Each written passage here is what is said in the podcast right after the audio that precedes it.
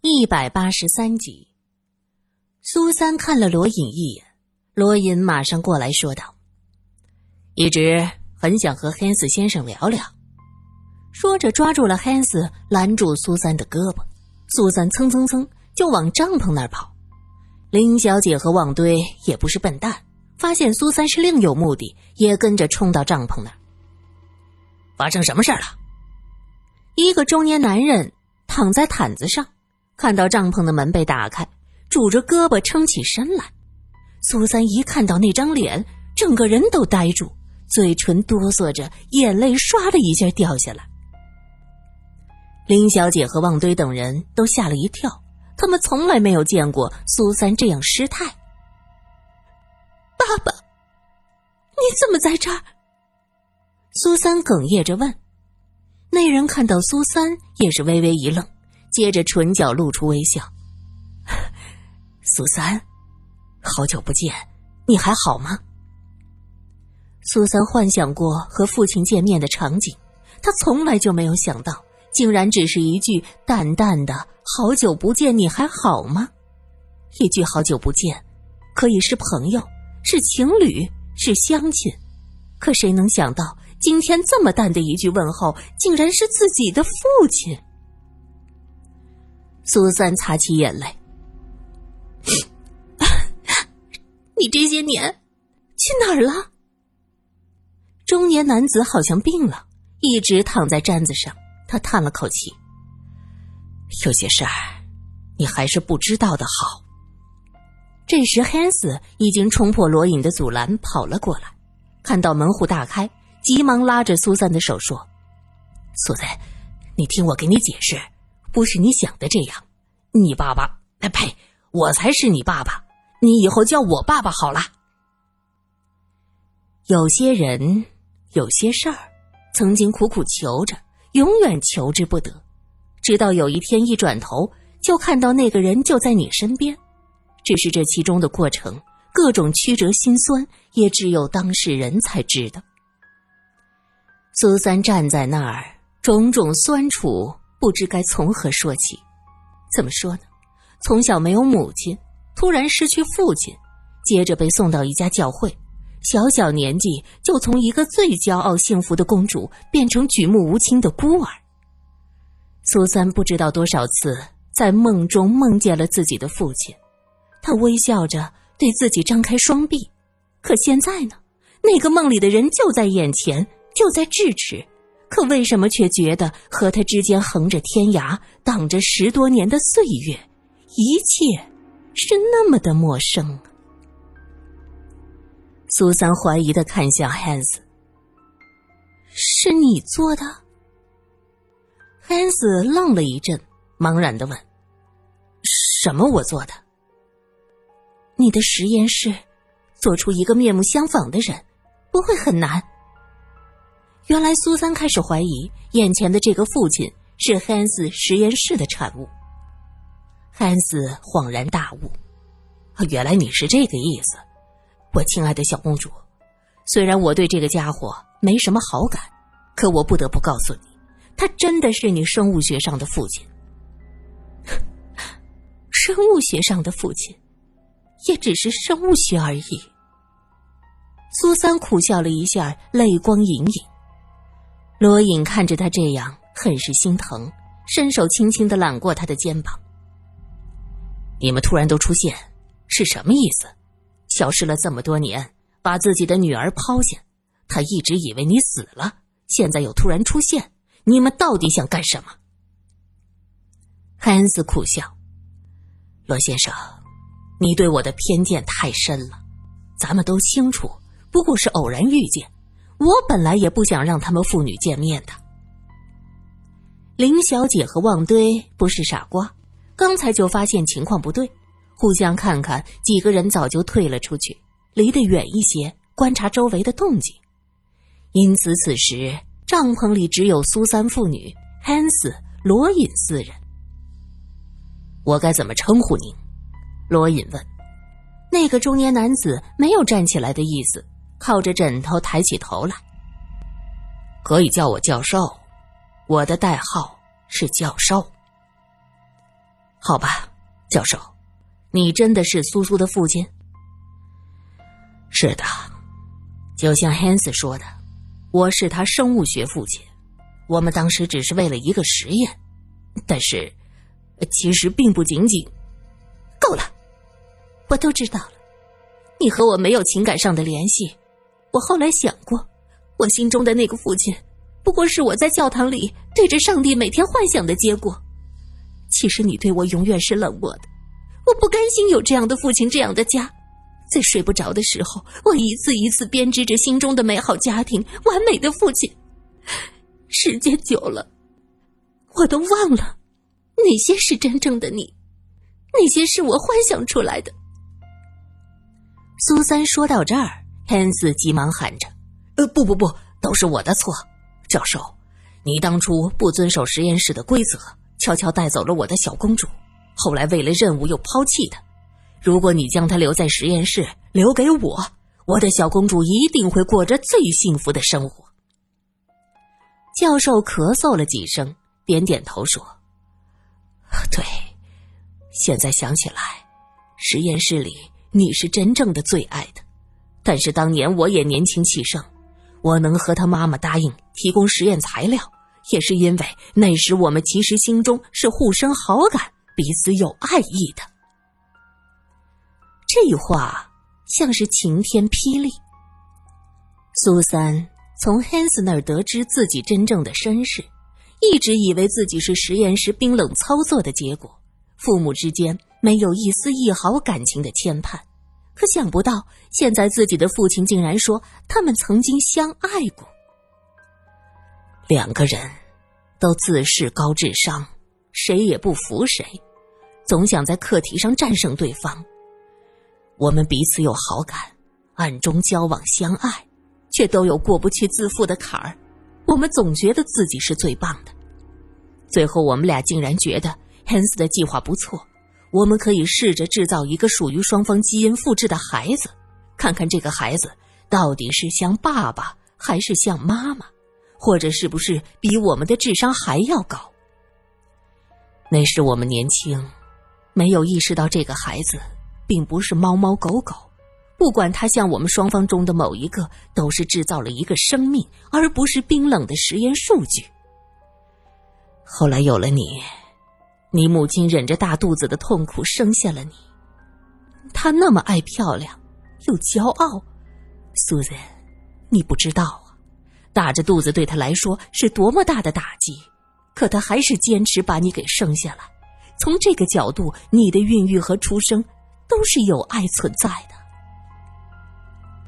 教授说到这儿，开始大口的喘着粗气，看得出来他的身体很不好。汉斯连连点头，对，当时我都觉得惊奇，他竟然可以真的忍着大肚子的不方便。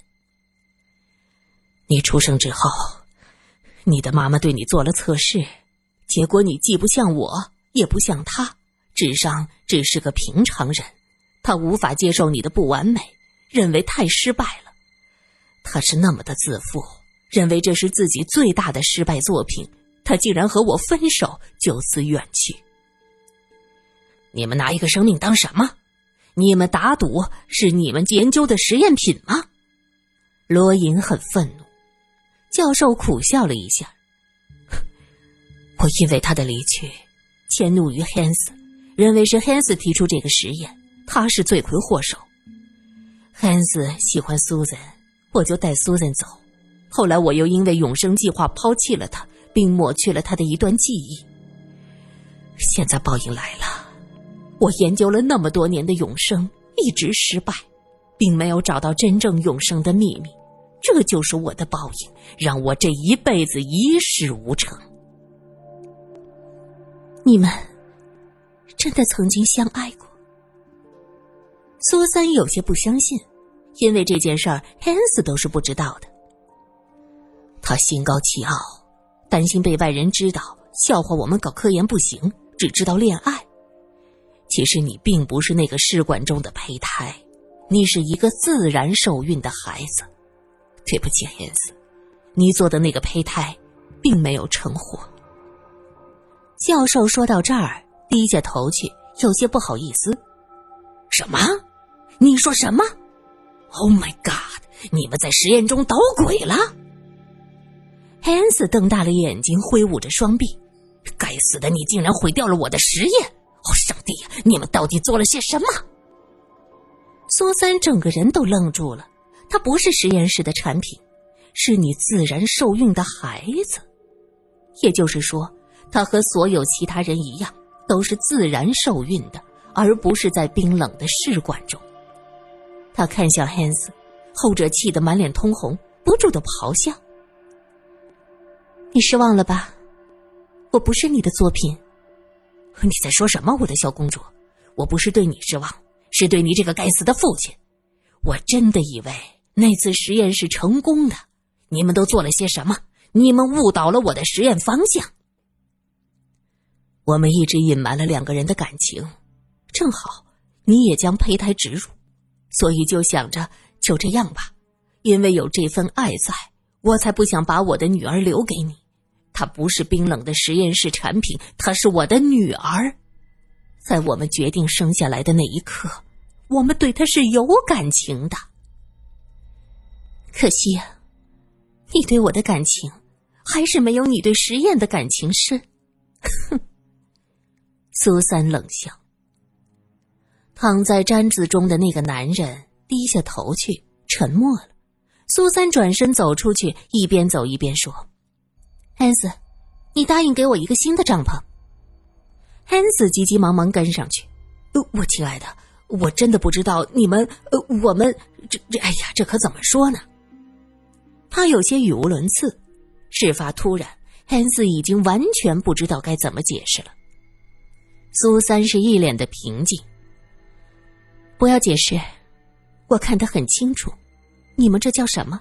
沆瀣一气，还是狼狈为奸？汉斯苦笑：“哦，你这孩子这样说你爸爸和你舅舅。”苏三气得不说话了，走到外面，看到林小姐和旺堆等人，也不知道从哪里搞到的帐篷，正忙着支帐篷。看见他们出来，低下头去，装作什么也没看见。苏三大步往前走，汉斯急忙抓住他的胳膊：“好孩子，你听我给你解释，有什么可解释的？”说吧，你们在这儿打算做什么？他这样子是受伤了。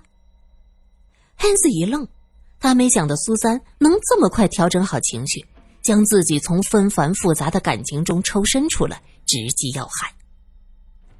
汉斯张口结舌，苏三冷笑：“哼，看看，这就是你的诚意。你们是不是为了什么那个见鬼的永生计划？”苏三问的干净利落。汉斯迟疑了一下：“你是怎么知道的？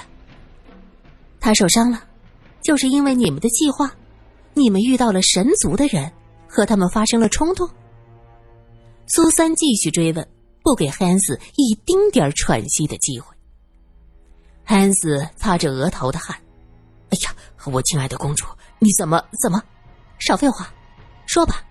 你既然想解释，那就解释给我看，不许骗人。”汉斯，国内现在的局势你是清楚的吧？罗隐也走过来，站在他身后。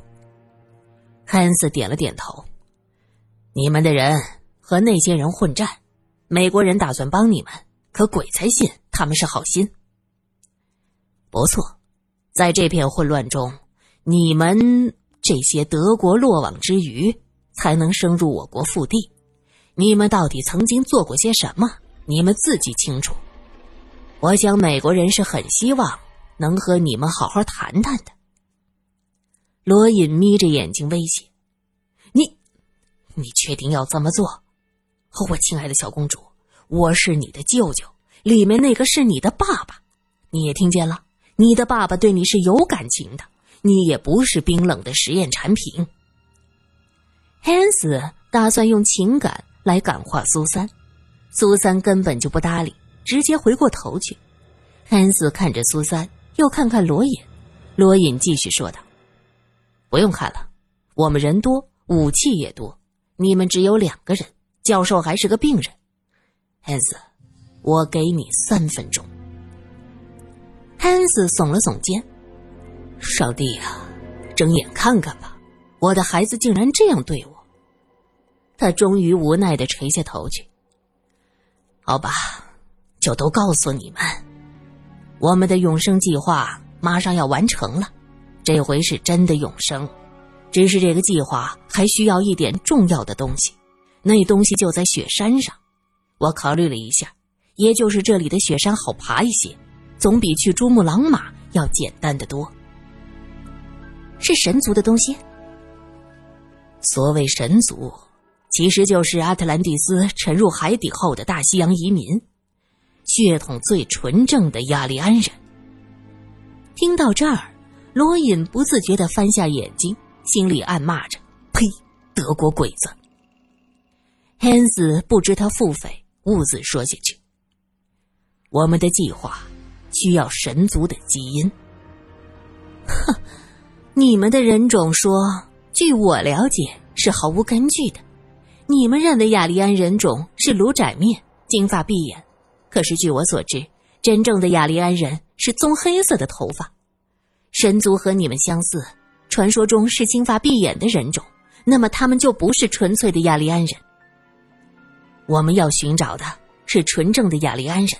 你说的那些，恩斯想了想，好吧，随你怎么说，反正我们的任务就是寻找他们。采集需要的东西，而现在他们就在那雪山之巅。